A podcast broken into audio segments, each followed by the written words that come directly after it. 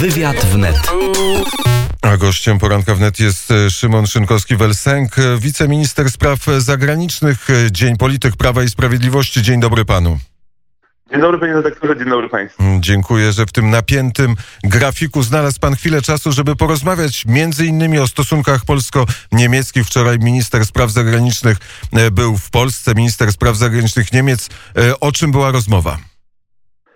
O wiele tematów i z agendy e, unijnej, ale też stosunków dwustronnych, kwestia statusu Polonii e, i e, no, problemów, które cały czas e, istnieją po niemieckiej stronie z realizacją e, traktatu polsko-niemieckiego 91 roku.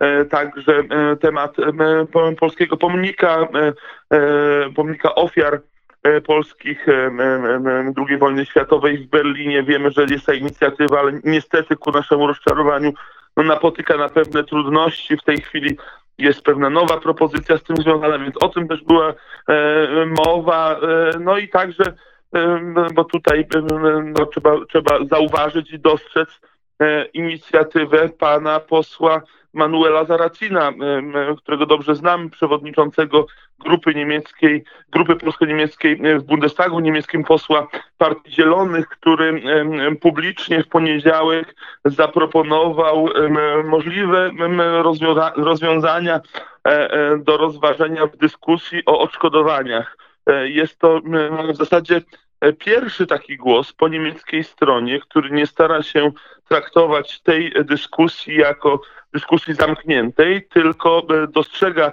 e, to, że to jest cały czas niezabliźniona rana, że to jest cały czas temat otwarty, który nie został e, rozwiązany i tą odpowiedzialność e, moralną e, Niemiec traktuje bardzo poważnie i proponuje różne rozwiązania, co Niemcy mogłyby w tej sytuacji e, zrobić. To e, również e, ta kwestia e, ta kwestia e, no, jest obecna w rozmowach e, polskich, niemieckich, polskich, niemieckich polityków w naszych dwustronnych rozmowach. Czyli ten e, temat, e, temat e, odszkodowań, reparacji wojennych nie został zagrzebany. Nie jest tak, że jest, jest e, szkatułka z tym problemem e, gdzieś głęboko ukryta w ziemi.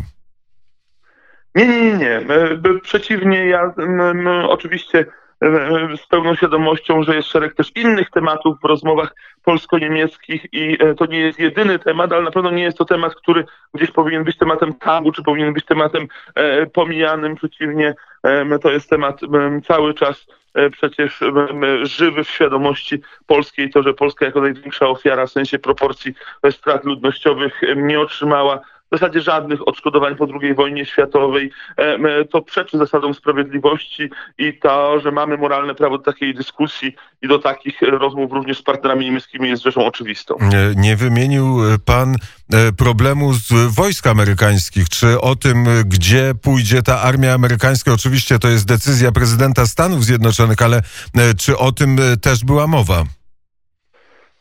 My tutaj jasno mówimy o tym, że od e, e, dłuższego czasu e, opowiadamy się przecież za tym i rozmawiamy o tym z amerykańskimi partnerami, aby wzmacniać obecność NATO, ale także obecność wojsk amerykańskich w Polsce. Natomiast też jasno mówimy, że my nie chcemy tego czynić czyimś kosztem. Nie chcemy tego czynić kosztem jakiegoś innego kraju europejskiego, nie chcemy tego czynić kosztem Niemiec, bo nam zależy na tym, żeby tam obecność która jest już dzisiaj pozostała, natomiast żeby stworzyć pewną wartość dodaną. Natomiast mm, oczywiście to będą też e, decyzje e, podejmowane e, w, m, autonomicznie przez naszego partnera sojusznika z oceanu. My co do zasady, tak jak mówię, przekonujemy, żeby ta obecność w Europie, w szczególności w Europie środkowo-wschodniej, a więc w Polsce została wzmocniona. E, Prezydent e, Stanów Zjednoczonych już podjął decyzję, e, tak przynajmniej wygląda, że część, czyli 9 tysięcy żołnierzy amerykańskich będzie z Niemiec wyprowadzona. Tylko jest pytanie, dokąd? Czy wrócą do Stanów Zjednoczonych, czy też przejadą przez wschodnią granicę Niemiec i tutaj będą stacjonować na terenie Rzeczpospolitej? No, poczekajmy. My, Jak, jak im powiedziałem, jeszcze raz to powtórzę, naszym zasadniczym celem jest wzmocnienie obecności wojsk amerykańskich e, w Polsce. i nie chcemy, żeby to się odbywało czyimś kosztem. Decyzja w sprawie tego, w jaki sposób zrealizować to wzmocnienie tej obecności należy do naszego partnera z oceanu. Z wiadomości w Radiu Wnet dowiedziałem się, że jest planowane spotkanie na szczycie między prezydentem Andrzejem Dudą a prezydentem Donaldem Trumpem. Pan minister potwierdza, że są takie przygotowania? Nie chciałbym w tej chwili jeszcze w tej sprawie się wypowiadać gospodarzem e, tych spotkań na najwyższym szczeblu pana prezydenta jest kancelaria prezydenta e, i to jej przedstawiciele e, powinni w pierwszej kolejności anonsować te najważniejsze punktu widzenia pana prezydenta spotkania. To wróćmy do wczorajszych rozmów z ministrem spraw zagranicznych e, Niemiec. Powiedział pan, jakie problemy były e, poruszane, a jakie problemy zostały rozwiązane? Czy gdzieś postawiliśmy kropkę w relacjach polsko-niemieckich? Coś e, doszliśmy do jakiejś konkluzji w jakiejś sprawie, czy to pieniędzy, czy to pomnika, czy, czy funkcjonowania Unii Europejskiej? No, to są zawsze y, spotkania, które y, na pojedynczym spotkaniu nie rozwiązuje się e, e, finalnie tych bardzo złożonych e, problemów. Natomiast jeszcze nie wspomniałem o temacie spod formatu trójkąta weimarskiego. Tutaj rzeczywiście jest wola ożywienia tego formatu po stronie polskiej i niemieckiej. Wcześniej nie było tej woli E, e, przez, przez dłuższy czas po stronie francuskiej. Po ostatniej wizycie pana prezydenta Macrona w lutym tego roku e, w Polsce ta sytuacja wydaje się, że uległa zmianie i tutaj rozmowa też o wizji nieodległego, mam nadzieję, spotkania na szczycie prezydentów Polski, Francji i Niemiec, poprzedzonego wcześniejszym spotkaniem ministrów spraw zagranicznych. To rzeczywiście jest taki konkret, który warto z wczorajszego spotkania, jak sądzę, wskazać, bo jest zgoda co do E, woli takiego spotkania trójki partnerów. Chociaż e, myśli na temat funkcjonowania Unii Europejskiej e, w Paryżu, w Berlinie i w Warszawie są różne. Wygląda na to, że ten sojusz francusko-niemiecki trwa. Zaproponował wsparcie koronawirusowe wsparcie dla gospodarki europejskiej, a my jesteśmy trochę z boku i trochę z inną koncepcją Unii Europejskiej i funkcjonowania. W szeregu spraw się różnimy, w niektórych sprawach się zgadzamy. Tym bardziej trzeba e, e, rozmawiać, żeby klaryfikować pola różnic e, i ich nie ukrywać, a z drugiej strony w tych tematach, jak na przykład wspólna polityka rolna, gdzie możemy wspólnie z Francją walczyć o, o nasze interesy, czy kwestie dotyczące choćby no, takiego zrównoważonego ułożenia e, budżetu unijnego, gdzie ta rozmowa z tymi partnerami nie jest łatwa, ale mm, jak sądzę też mm, pewne kompromisy z ich strony są możliwe. Ta, ta rozmowa jest konieczna, e, nawet jeśli dzisiaj jeszcze cały czas dużo nas, nas dzieli. E, rozmawiamy o, e, też o pieniądzach, między innymi o tym budżecie wielkim nowym Unii 750 miliardów euro. Czy jest zgoda między Berlinem i Warszawą, w jaki sposób te 750 miliardów euro podzielić? Tutaj cały czas e, dyskusja trwa i ona pewnie jeszcze, jeszcze, jeszcze nieco potrwa. E, jak e, szczegółowo mają te zasady wyglądać, to jest jedno z wyzwań też, które stoją w drugim półroczu przed niemiecką prezydencją, czego Niemcy nie ukrywają, że to będzie, jeśli nie główny, to jeden z głównych tematów prezydencji. Też stąd no, nasze spotkania i rozmowy, stąd ta pierwsza wizyta po pandemii ministra spraw zagranicznych Niemiec e, właśnie fizycznie e, w Polsce. To by też warto, warto docenić, e, że jednak waga Polski i zdania naszego kraju na arenie międzynarodowej łonie Unii Europejskiej nie tylko jest dostrzegana i ta wczorajsza wizyta i wczorajsze rozmowy są też na to dowodem. Nie jest e, tajemnicą, że e, Komisja Europejska chciałaby tych pieniędzy użyć do przesterowania gospodarki europejskiej w kierunku e, zielonej, tak zwanej zielonej energii. Europa ma być tą zieloną wyspą bezemisyjną. Niedługo to, o czym mówił jeden z kandydatów w wyborach prezydenckich w poranku wnet, skutkuje tym, że my płacimy za za dwutlenek węgla olbrzymie pieniądze, to, to są dziesiątki miliardów euro. No musimy tu być niesłychanie ostrożni w podejmowaniu. I mówię, my nie w sensie tylko Polska, ale cała Unia Europejska powinna być niesłychanie ostrożna w podejmowaniu decyzji o polityce klimatycznej, o wdrażaniu rozwiązań E, e, ekologicznych, bo my oczywiście jako kraj jesteśmy za tym, ale to trzeba wprowadzać na drodze ewolucyjnej, a nie rewolucyjnej. E, rewolucja tego typu uderzy w konsumentów, uderzy w gospodarkę. My cały czas w Polsce w naszym miksie energetycznym mamy istotny komponent E, e, energii e, pochodzącej ze źródeł węglowych. To nie jest nasz jakiś suwerenny w pełni wybór i to, że my sobie tak wymyśliliśmy i się przy tym upieramy, to jest pewne dziedzictwo, niestety w cudzysłowie dziedzictwo czasów minionych i komunizmu. Musimy po prostu dzisiaj prowadzić działania i czynić wielki wysiłek, żeby ten miks energetyczny zmieniać w kierunku innych źródeł energii, ale na to musimy mieć czas i do tego też musimy mieć pieniądze i odpowiednie rekompensaty finansowe i tego się od innych partnerów z Unii Europejskiej domagamy. Albo przynajmniej mniej wpłacać do tego wspólnego budżetu za CO2, bo wtedy gdybyśmy nie płacili, to byśmy nie, po, nie potrzebowali e, rekompensaty żadnej, a tak to ten pieniądz krąży i krąży e, i krąży, ale wracając do stosunków polsko-niemieckich, sprawa pomnika, na czym polega e, problem i co to jest za pomnik i gdzie on ma stanąć? Pierwotna idea pomnika pojawiła się w roku 2017 e, z inicjatywy części niemieckich środowisk, ale nie tyle politycznych, co e, e, związanych z architekturą, kulturą pamięci. Jeden z takich niemieckich architektów, pan Florian Mausbach, był inicjatorem tego projektu.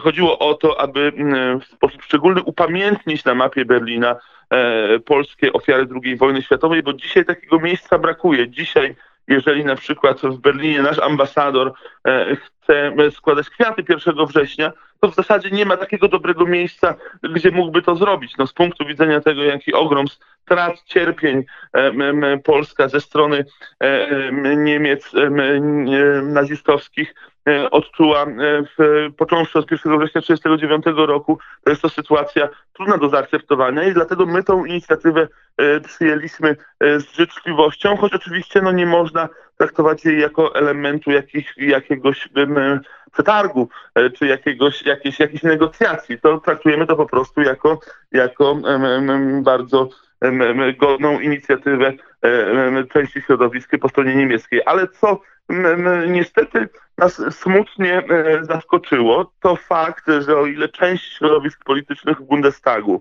e, przyjęła tą inicjatywę e, otwarcie z życzliwością, to pojawili się politycy w dużej liczbie i różnych frakcji, którzy skonstatowali, że również inne narody przecież ucierpiały w II wojnie światowej w związku z tym wyróżnianie tutaj szczególnej ofiary Polski nie jest zasadne.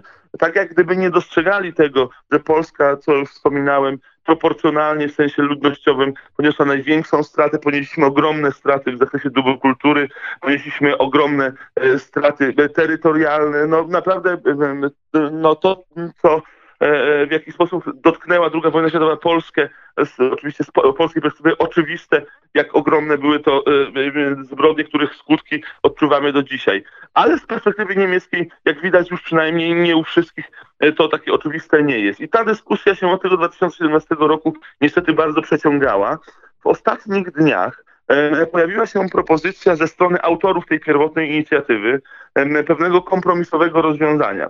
E, rozwiązania, które miałyby polegać na tym, e, że powstanie e, centrum dokumentacyjno-historyczne, przed którym stanie pomnik upamiętniający niemiecką agresję na Polskę i to będzie, ten kompleks będzie się mieścił na placu 1 września 1939 roku po to, żeby wskazywać na tą datę tej agresji, e, edukować zarazem. E, my, my z e, pewną ostrożną życzliwością się przyglądamy tej nowej propozycji. Z jednej strony cieszymy się z każdej propozycji, która przybliża do powstania pomnika polskich ofiar II wojny światowej w Berlinie. Z drugiej strony uważamy, że włączenie Polski do prac koncepcyjnych nad tą nową koncepcją jest warunkiem e, sine qua non, e, aby można było ją wspierać. No nie wyobrażam sobie, że bez uwzględnienia polskiego głosu, głosu polskich historyków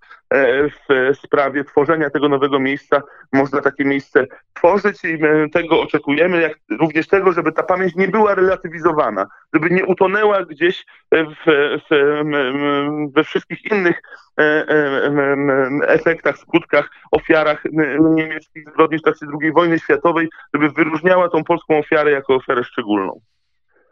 To e, tyle o stosunkach polsko-niemieckich. Zbliżają się wybory e, prezydenckie. Ministerstwo Spraw Zagranicznych jest za część zagraniczną tych wyborów e, odpowiedzialne. Jak przygotowania, jak pan minister je ocenia? Przygotowania pełną parą, ponad 160 powodów głosowania. E, przygotowanych poza granicami naszego kraju w niełatwych warunkach, bo w warunkach, w którym e, w części krajów możliwości głosowania są bardzo ograniczone, a więc w niektórych krajach e, tylko głosowanie korespondencyjne będzie wchodziło w grę w dużych krajach, takich jak na przykład Stany Zjednoczone, Niemcy czy Wielka Brytania. W niektórych krajach zarówno korespondencyjne, jak i osobiste. W jeszcze innych krajach. Tylko głosowanie osobiste E, nasi konsulowie są tutaj przygotowani, a zainteresowanie wyborami bardzo duże, bo zarejestrowało się, no dzisiaj dokonamy pewnego podsumowania, bo wczoraj o północy upływał termin e, rejestracji do głosowania korespondencyjnego, ale na wczorajszy poranek e, to była liczba ponad 350 tysięcy osób, które się zarejestrowały do głosowania, rekordowa frekwencja, co jeśli weźmie się pod uwagę, że wybory odbywają się jednak w czasie trwającej pandemii, no, jest sytuacją szczególną i my to na to wyjątkowe e, zainteresowanie też musimy odpowiedzieć. Nasi konsulowie e, pracują bardzo intensywnie w tej chwili nad tym. 350 tysięcy osób na całym świecie. Tak. To jest e, zarejestrowana liczba wyborców na całym świecie do głosowania i to jest liczba rekordowa, jak chodzi o, o wybory prezydenckie. Czyli po raz pierwszy E, Polonii, a może e, Polacy mieszkający za granicą mogą przesądzić o wynikach wyborów w Polsce? No to zobaczymy, ale na pewno jest to, jest to już ważny i istotny e, komponent wszystkich wyborców, którzy oddadzą głos w tych nadchodzących wyborach. I oczywiście, że, że każdy ten głos jest tak samo ważny jak głos oddany w Polsce. E, te e, karty wyborcze, które w korespondencyjnym głosowaniu e, będą wysyłane do Polaków, one będą wysyłane tu z Warszawy, czy każdy konsul ma odpowiedzialność, ma przygotować te karty do głosowania? Kto je przygotowuje? Tak, karty są przygotowywane przez konsulów, oni mają takie prawo, to zresztą tradycyjnie tak zawsze, zawsze było, że oni mają, mają możliwość przygotowywania, drukowania tych kart do głosowania E, na całym świecie są wyposażeni w odpowiednią infrastrukturę, żeby to robić. 350 e, tysięcy, e, co najmniej tylu Polaków będzie, będzie głosowało. Jeśli to jest głosowanie korespondencyjne, czy wysyłamy tradycyjną pocztą nasze głosy, czy też musimy je zawieźć do konsulatu i wrzucić do przygotowanej do tego urny wyborczej? Nie, nie. Tutaj stawiamy na rozwiązanie odsyłania E, tych głosów, dlatego że też państwa przyjmujące wskazywało na to, że jeżeli ma to być głosowanie korespondencyjne, no to ono nie może wiązać się, nie powinno wiązać się z tym, że obywatele jednak fizycznie odnoszą e, coś do konsulatu czy do ambasady, bo wtedy e, te zasady bezpieczeństwa epidemiologicznego, które powinny być przy głosowaniu korespondencyjnym e, zachowane i powinny mieć tą przewagę nad głosowaniem osobistym, w zasadzie te przewagi się niwelują. W związku z tym to będzie rozwiązane tak, że będziemy zachęcali E, a w niektórych przypadkach po prostu wprost e, to będzie wymóg, żeby odesłać tę kartę, nie będzie możliwości osobistego oddania głosu. E, do 26 czerwca musimy oddać głos korespondencyjny, ale to jest piątek. Między piątkiem a niedzielą jest sobota, która jest wolna. Co się stanie, jeżeli poczta w jakimś kraju nie zrobi tego, nie dostarczy tych naszych głosów? Jeżeli te głosy nie dotrą w dniu głosowania, tylko na przykład dotrą e, dzień później. Wedle mojej wiedzy dzisiaj przepisy kodeksu wyborczego zostały tak znowelizowane, że będzie również możliwość e, do pewnego momentu ich uwzględnienia, jeżeli jeszcze dotrą spóźnione, że tak powiem. E, czyli, czyli można uzupełnić, czyli te wyniki wyborów możemy poznać kilka pierwszej tury, kilka i drugiej tury, kilka dni później. Zgadza się, my się liczymy z tym, że liczenie głosów w tych wyborach ze względu właśnie na element głosowania korespondencyjnego, także ten element za granicą możemy poznać później niż zwykle. A jak te e, komisje wyborcze e, za granicą są e, konstruowane? Czy tam jest element kontroli tych wyborów? Tak, te komisje są konstruowane tak, że każdy komitet może zgłaszać tam swoich kandydatów, no i oczywiście są komisji tworzą też pracownicy konsulatu czy pracownicy ambasad. Również jeżeli są takie przypadki, że to zainteresowanie jest bardzo duże, tak na przykład w przypadku Wielkiej Brytanii i tam wyborców, których, którzy się licznie zgłosili do chęci oddania głosu od nas tutaj z Warszawy, uda się tam nawet kilkunastu dodatkowych pracowników, by wspomagać tę pracę. Bardzo stawiamy tutaj kropkę. Bardzo serdecznie dziękuję panie ministrze, że znalazł pan te 15 minut dla poranka wnet. Bardzo się cieszę, panie redaktorze, że mogłem z panem e, porozmawiać e, i że mogłem też chociaż tą drogą radiową spotkać się z państwem, z państwa słuchaczami. E, wszystkiego dobrego, dobrego, pracowitego dnia. Szymon Szynkowski-Welsenk, wiceminister spraw zagranicznych, był gościem poranka a my teraz posłuchamy takiego zespołu, który był słynny w latach 80.